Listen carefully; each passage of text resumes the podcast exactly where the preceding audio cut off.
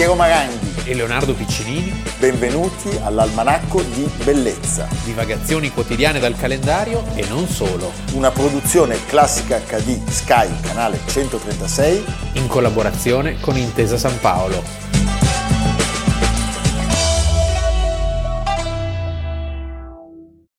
Almanacco di Bellezza, 27 marzo, Piero Maranghi. Leonardo Piccinini.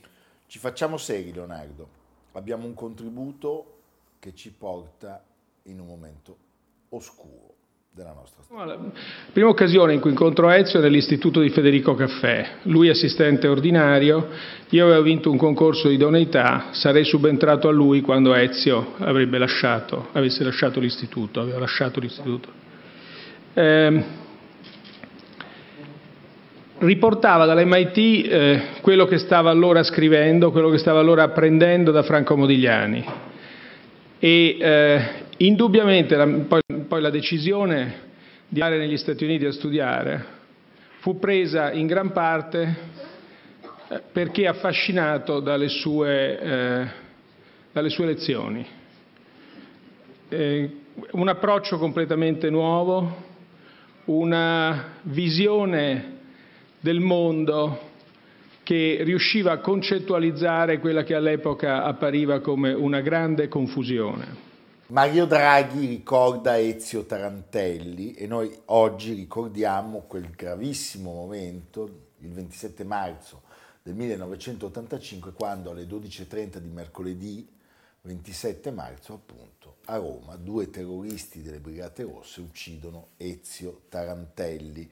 Ezio Tarantelli che era un professore di economia politica esatto. all'Università della Sapienza. Siamo nel parcheggio Siamo della facoltà parcheggio. di economia. Aveva 43 anni, era consulente aveva economico della, della CISL, sì, aveva la tua età, aveva finito di fare lezioni, sale in macchina sulla sua Citroen GS rossa, eh, che è posteggiata in un cortile della facoltà, i brigatisti aspettano che sia al volante, si avvicinano e gli sparano con la Scorpion, la mitraglietta. Scorpion che facevano in Moravia, in, in Moravia. Cecoslovacchia. E poi si dileguano, prima però lasciano sulla capote della macchina un documento di rivendicazione, 70 pagine, Partito Comunista Combattente, Brigate Rosse, la risoluzione strategica numero 20. 17 proiettili quindi diciamo una scarica di mitragliatrice, Tarantelli è spacciato, muore sull'ambulanza che lo porta al policlinico, era tra i più tenaci assertori, se non l'ideatore, della riforma della scala mobile, che era la battaglia politica del, del momento. momento. Certo, per la quale bisogna fare un riassunto, anche perché qui citiamo un nostro telespettatore. Illustrissimo. Illustrissimo perché eh, la, la, scala mobile cosa, cosa, di fatto faceva? Portava un adeguamento automatico dei salari eh, legato all'aumento del costo della vita, all'inflazione. all'inflazione, permetteva quindi di fatto questo automatismo che si basava sul, sull'aumento dei prezzi di un paniere di merci. Uh, era stato creato il cosiddetto protocollo Scotti. Questo, Nel 1983, questo è 40 anni fa. telespettatore Vincenzo, Vincenzo Scotti, Scotti, che era ministro del lavoro e che salutiamo. E che salutiamo, eh, perché si voleva rallentare l'effetto dell'indicizzazione dei salari. Cioè, la percezione, credo, fosse quella di un gatto che si morde la coda. E il governo Craxi aveva cercato di concordare con i sindacati eh, una riforma che era passata con l'opposizione della CGL e sì. con invece eh, l'accordo con la CISL e la WIL. Era Tarantelli stato, era consulente della CISL. della CISL. che era stato firmato il 14 febbraio, il cosiddetto il decreto di San Valentino.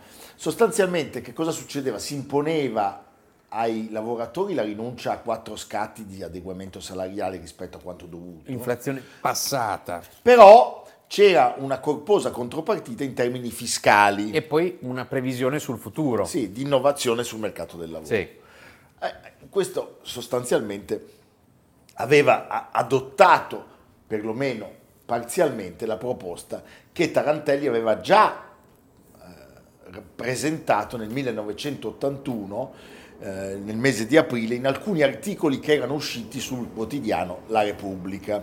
Purtroppo eh, in Italia abbiamo, come dicevo prima, un governo il quale ha necessità di rendersi credibili dopo 30 anni di riforme mancate.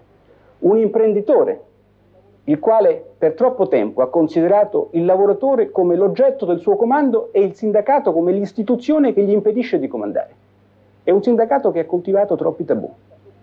E mentre ciascuno ha danzato la sua danza propiziatoria, l'economia va a picco, è andata a picco e temo continuerà ad andare a picco se non si cambia regola del gioco e il problema della disoccupazione giovanile e il problema meridionale resteranno insoluti. Chi era Tarantelli? Tarantelli era amico e collega di illustri quali Carlo Azeglio Ciampi, Guido Carli, Franco Modigliani. Era un uomo molto solare, ottimista, un brillantissimo studente e poi ricercatore a Cambridge.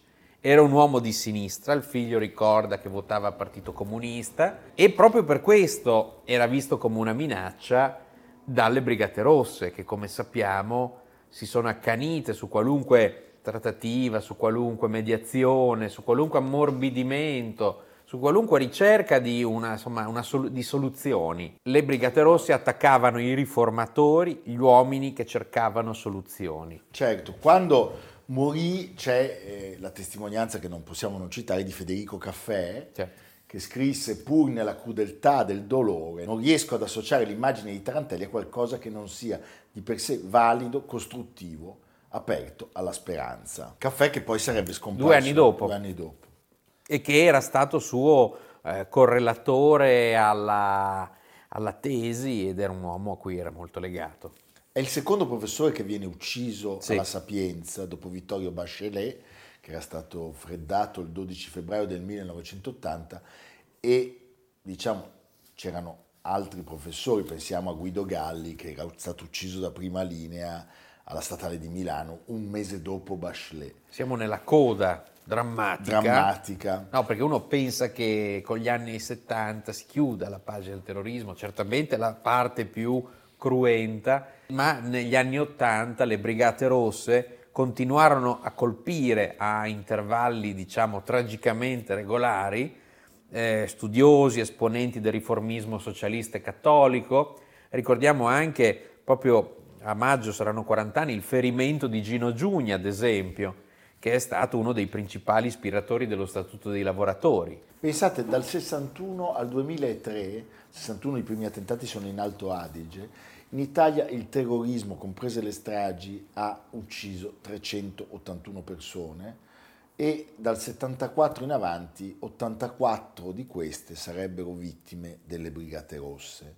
L'apice è nel 78, 15 vittime, nell'80 sono ancora 14 e poi c'è l'ultima grande fiammata dell'82 in cui le vittime sono 10. Poi i numeri si erano ridotti, una sola vittima nel 1983, Germana Stefanini, la poliziotta, poliziotta uccisa, uccisa a Bibbia, una nell'84, il funzionario americano Limon Ray Hunt. Poi c'è anche una rivendicazione di un agente dei Knox ucciso a Torvaianica che però non è mai stata considerata credibile. Quando eh, viene ucciso Tarantelli si immaginava che gli arresti e i pentimenti avessero cambiato il corso della storia. Sono gli anni in cui Mario Moretti, intervistato da Zavoli, dice non c'era più acqua per il nostro pesce, sostanzialmente. In realtà...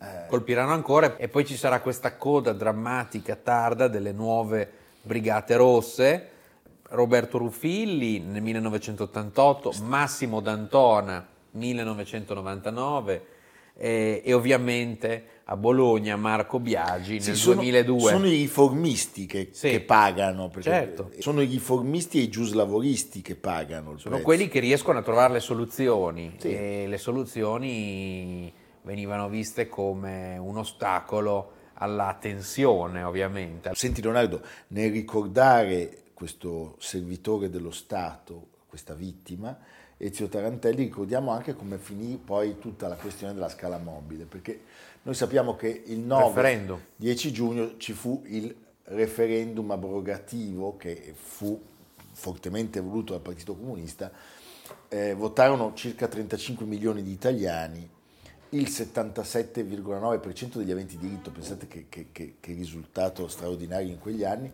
ma era, erano gli anni in cui si andava a votare, il 54,3% votò no. no contro l'abrogazione, contro l'abrogazione e il 45,7% a favore.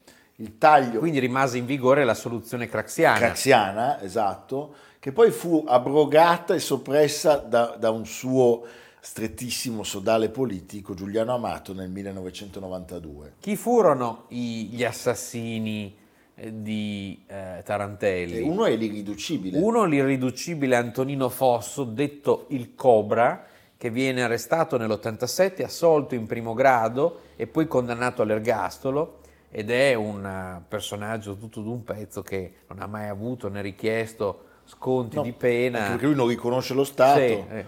È un'altra persona tuttora senza nome, poi aggiungiamo il nome di Barbara Balzerani, capo della colonna romana delle BR, che, eh, che fu quella che dette vita alle operazioni e fu condannata a due anni per apologia di reato. Antonino Fosso, dopo 30 anni, potrebbe chiedere di uscire, ma appunto non, non lo fa. Non vuole interloquire con lo Stato e continua a considerarsi un prigioniero politico. Noi ci congediamo con un ricordo della moglie di Ezio Tarantelli, la deputata Carol Tarantelli, che è stata deputata per tre legislature e che ci parla di suo marito.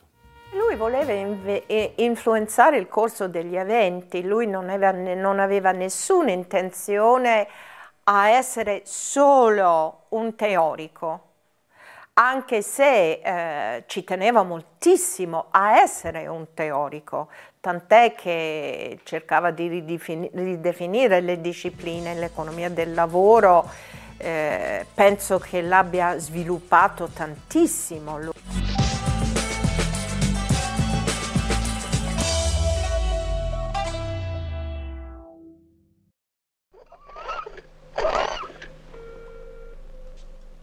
Pronto? Sì, pronto, dica. Eh, buongiorno, eh, mi scusi se mi permetto di disturbare, signorina.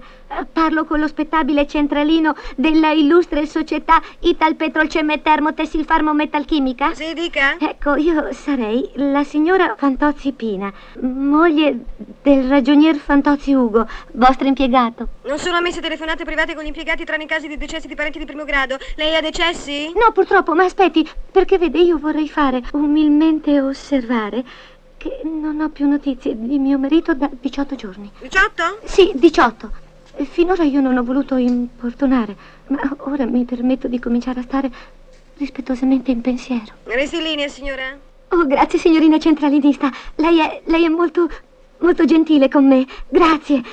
Adesso ci ritrovano il papà. Beh, l'avete tutti riconosciuto perché esce nelle sale oggi, il 27 marzo del 1975, il primo film di una grande maschera italiana. Meraviglioso. Forse dopo Totò, una meraviglia della comicità che più si va avanti meglio invecchia, no? E che ha veramente delle... Genio di Paolo Villaggio. Genio di Paolo Villaggio. Paolo Villaggio scomparso nel 2017, che tutti ricordiamo. Uomo coltissimo, sì. uomo, uomo, cattivissimo. E geniale, dire, cattivissimo e geniale. E veramente straordinario. Beh, pensate che questo film nel 2008 è stato inserito tra i 100 film da salvare sì. perché hanno cambiato per sempre la memoria collettiva in Italia. Il successo è terrificante, esce appunto il 27 marzo del 75 rimane otto mesi in prima visione, eh, erano anche tempi diversi, e eh, inizia questa saga del ragionier Ugo Fantozzi. Che era, già, che era già stato lanciato da Villaggio da qualche anno, nel 68 in tv Paolo Villaggio, oltre al professor Kranz e a Gian Domenico Fracchia, lancia anche questo personaggio che all'inizio era un po' fantozzi e anche fantocci. Erano dei brevi racconti anche che lui pubblica sull'europeo, testi che poi nel 71 verranno raccolti dalla Rizzoli in un libro che pensa farà più di un milione di copie. Quindi c'era diciamo un desiderio di portare questo successo letterario e televisivo al cinema. Certo. E, e clamorosamente, perché non è così scontato, clamorosamente il cinema invece sarà eh, il moltiplicatore di questo, di questo, fenomeno. C'è da dire che c'è Luciano Salce. Luciano Salce è un genio. Un genio. Un genio e la grande tradizione dei caratteristi del cinema italiano, di personaggi meravigliosi, Gigi attori, attori che forse che erano già stati utilizzati da tanti registi e che però trovano una popolarità immensa proprio in quell'occasione. Gigi Reder, pseudonimo di Luigi Schröder, scomparso nel 1998, padre tedesco e madre napoletana, o anche ad esempio, non so, Plinio Fernando, No. che salutiamo, o anche Anna Mazzamauro. Anna Mazzamauro, Liu Bosisio, Milena Vukotic e Giuseppe Anatrelli, che è Calboni. il geometra Il Calboni. geometra l'infamone Calboni. Pensate che c'è una statistica che ci dice che gli italiani questo film lo guardano nella loro vita circa 16 volte, lo guardano e lo riguardano. Sì, poi 16 oggi con, eh, diciamo che con YouTube, e con eh, internet è possibile eh, vederne anche solo dei minimi spezzoni che sono celeberrimi. Celeberrimi. Beh, per esempio, noi non possiamo non godere ancora una volta cuore di patata, quattro tipi di formaggio diverso. Lui mancia. la dieta. Polpetti di Bavaria.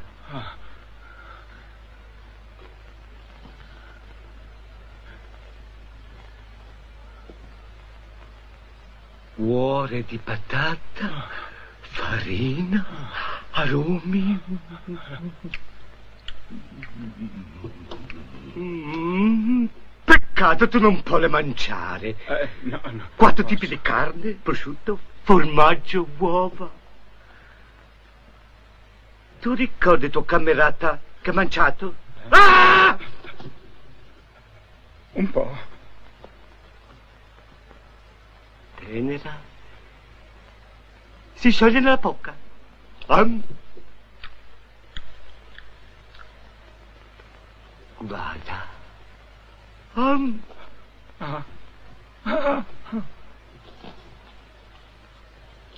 Un boccone, un poppetto. Un poppetto. Un bicchiere di vino. Senti, il film esce nel 76 in Germania a Ovest, dove Non c'è il muro. non c'è il muro, ma c'era il muro a Berlino. Sì. Nel 78 in Finlandia, in Ungheria e solo nel 2021 in Francia. Ma perché in Francia avevano Louis de Funès, Eh, vabbè, non certo. bisognava ostacolare. Non per niente è stato anche un grande Certo. successo finanziario, perché questo film incassa allora 6 miliardi di lire, rimane come abbiamo detto 8 mesi in prima visione, risulta il maggiore incasso di quella stagione 74-75 e oggi è ancora al cinquantesimo posto nella classifica dei film italiani più visti di sempre. Certamente c'è una tradizione anche letteraria alta, sia del travet francese, ma anche pensa alla letteratura russa, da, da Gogol a Chekhov, eh, di cui abbiamo parlato, cioè del personaggio che rimane strangolato dai meccanismi della burocrazia. È una, è una storia vecchia come il mondo, a cui Villaggio, che appunto colto com'era, si, si rifà e in questo caso la vittima è vittima dei mass media, del consumismo, della pubblicità,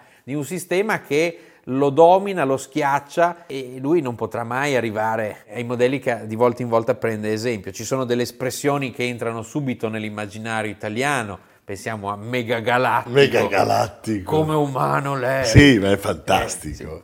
E lui portava un'esperienza che aveva, che aveva Certo. vissuto da impiegato all'Ital Impianti del gruppo IRI di Genova e evoca alcune caratteristiche e figure dell'ambiente lavorativo, eh, certi servilismi terribili degli anni 70 eh, e ci riesce con la sua consueta intelligenza e con la sua straordinaria sagacia. eh? Senti Leonardo, eh, tra i personaggi non possiamo non citare il Duca Conte, Il Duca Conte, Semenzara. Semenzara. Eh, cosa credi che sia andato a puttane? La telefonata, ascoltate.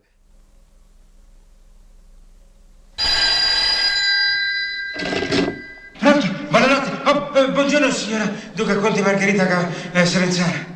Come, come faceva a sapere che era lei? Eh, no, non lo sapevo, glielo giuro che era lei. L'ho subito riconosciuta dalla, dalla sua nobile voce. Desidera parlare con il suo nobile signor marito? È in riunione permanente da ieri sera nel Gran Consiglio dei dieci assenti e io ho istruzioni precise di non passare nessuna chiamata. Ma, ma se lei proprio insiste, a lei non insiste, lei ordina proprio. Allora attenda, le, le passo il, il consiglio. Attenda un attimo, signora. Pronto? Il ci sentì. È per il conte Sevenzana, dalla parte della signora Duque, Duca Conte. Attenda. Attenda, ah, attenda signora. Le, le passo suo, suo marito, attenda. Pronto? Eccomi qui, cara la mia gelosona. Cosa credevi, che fosse andata a puttane? Sevenzana non fa semenze. Sevenzana lavora anche la notte per mantenere te e famiglia. Poi, scusate, c'è l'aristocrazia genovese, Alfonsina, Serbelloni, Manzanti vien dal mare, eh? Però il film non è ambientato a Genova, No, a ma Roma. È a Roma, il, beh sì, c'è ancora il cavalcavia su cui lui prende l'autobus al volo. Certo. Eh, E, e oggi è il palazzo della, della regione il Lazio. palazzo della megaditta e il palazzo della regione Lazio. Nel 76 esce il secondo che forse è ancora più bello. Sì, diciamo il secondo, eh, visto il successo del film, la Rizzoli Film puntò al secondo tragico Fantozzi, che è quello della famosa corazzata Kotionkin tra le, tra le altre parti. Poi Villaggio, diciamo, si farà coregista nel successivo Fantozzi contro tutti, insieme a un semi-esordiente fiorentino, Neri Parenti, che poi sarà lui il vero regista di quelli successivi, si avvertirà sempre un po' l'assenza Certo. del genio, della qualità, della- della- dell'ironia sofisticata di Luciano Salce. Però, Però- diciamo che sono infinite le scene che hanno fatto ridere tutti, ricordo solo la Coppa Cobra. La Coppa Cobra. Eh, Pensate che a un certo punto lui, per la rivista, be- bellissimo, il programma Odeon, tutto quanto fa spettacolo, va all'Itali Impianti, si toglie lo sfizio di andarci e intervista l'ex presidente, l'ingegner Lucien Sicuri, e conclude con una carrellata proponendo proprio gli esempi tipici degli impiegati assonnati. Cioè, Il barrato. il barrato che è quello che riesce a dormire con gli occhi aperti, Sì. dietro degli occhiali spessissimi. spessissimi. Il dormitore angolare e poi c'è quello plateale. Beh, è fantastico ed è fantastico anche quel libricino che lui pubblica per Bompiani, che oggi si fa fatica a trovare, dove tutti hanno potuto affinare e completare gli scarsi studi liceali, eh, come farsi una cultura mostruosa, il titolo, dove al posto di Fantozzi c'è Gian, Gian Domenico Domenico Fracchia, eh? quello angariato da Gianni Agus Sulla poltrona, sulla poltrona, indomabile, e che poi avrà il suo momento di gloria in un altro film straordinario. A Belvumene. Frecchia la Belvumana perché tu stai imitando Lino Banfi con un cast stellare, eh, 1981, regia di Neri Parenti. Poi c'è anche Fracchia contro Dracula. Sì, però insomma, quello diciamo. Eh, allora ci sono delle risposte stupende. Cioè, c'è il famoso pittore Tarallo, è della corrente dei macchiaioli, che avrebbe fatto esclamare ad Enrico IV, non si capisce come, il mio regno per un tarallo. Oppure c'è Utrio, che è un trattato di pace tra, Tra i prussiani prussiani e gli e svedesi, gli sì, svedesi. sì, sì. Comunque, noi vi lanciamo un quesito. Chi Sì. dovesse rispondere avrà una copia dell'almanacco. Aggiungere ai giorni in cui Napoleone regnò ancora dopo la fuga dall'Elba il numero delle pugnalate inferte dai congiurati a Giulio Cesare. Quindi sottrarre i re di Tebe e dividere per i fratelli bandiera. Beh, Totale? Non possiamo dirlo perché se uno di voi dovesse, il primo, eh, non possiamo darlo a tutti, gli mandiamo l'almanacco con la dedica, assolutamente. Poi c'è anche il premio di consolazione. Beethoven, no, Beethoven. Beethoven più che una consolazione. Sì.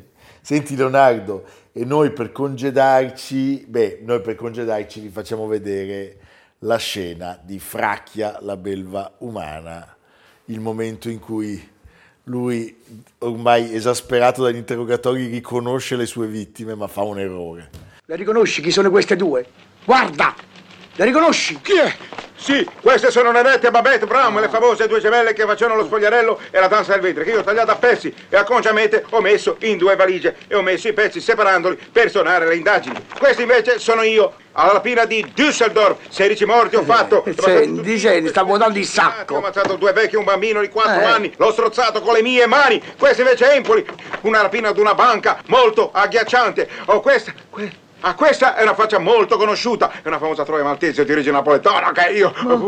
Ma questa è mia moglie. Come? La moglie? Sua moglie? Oh, una santa donna, sa? Io sono sicuro che è una buona moglie. Non, ha- non è quella sa mai, mai. Lo ricordiamo, tutte le puntate sono disponibili anche in podcast su Spotify, Apple Podcast e Google Podcast di Intesa San Paolo On Air, cercando Almanacco di Bellezza 2023. Il libro è qui, come vedete il Sassella è sparito perché l'abbiamo tracannato e eh, però, C'è un ritmo di bevute qua. eh, qua che- pazzesco. Sì. E tu Leonardo? Forlì. Forlì, come si sa, c'è un calendario di mostre anno dopo anno, sempre ricchissimo. Anche grazie a Anche grazie al main partner, main partner. Intesa San Paolo. Ecco. E, e in- e quest'anno fino al 2 luglio, quindi c'è tempo per andare a vedere, l'arte della moda, l'età dei sogni e delle rivoluzioni 1789-1968. In rapporto appunto all'arte con la moda, dalla rivoluzione francese alla pop art, oltre 200 capolavori d'arte e 100 abiti dialogano in una mostra imponente. La sintesi tra opera d'arte e moda l'ha ben definita Oscar Wilde. O si è un'opera d'arte o la si indossa. Tu che cosa sei? Ma io qua farei entrare il procione in scena. Ecco, sì. Il procione, il procione- il procione mette soltanto abiti di alta moda. Lui, Di haute couture. no, Balenciaga. Balenciaga. Balenciaga, sì, mi ha Sì. spiegato che lui... Va bene. Va bene. Tutti a Forlì. Col procione. Col procione. Vestito Balenciaga. Evviva, a domani. Almanacco di bellezza, a cura di Piero Maranghi e Leonardo Piccini. Con Lucia Simioni, Samantha Chiodini, Silvia Corbetta, Jacopo Ghilardotti, Paolo Faroni, Stefano Puppini. Realizzato da Amerigo Daveri, Domenico Catano, Luigi Consolandi, Simone Manganello, Valentino Puppini. Una produzione classica HD, Sky Canale 136, in collaborazione con Intesa San Paolo.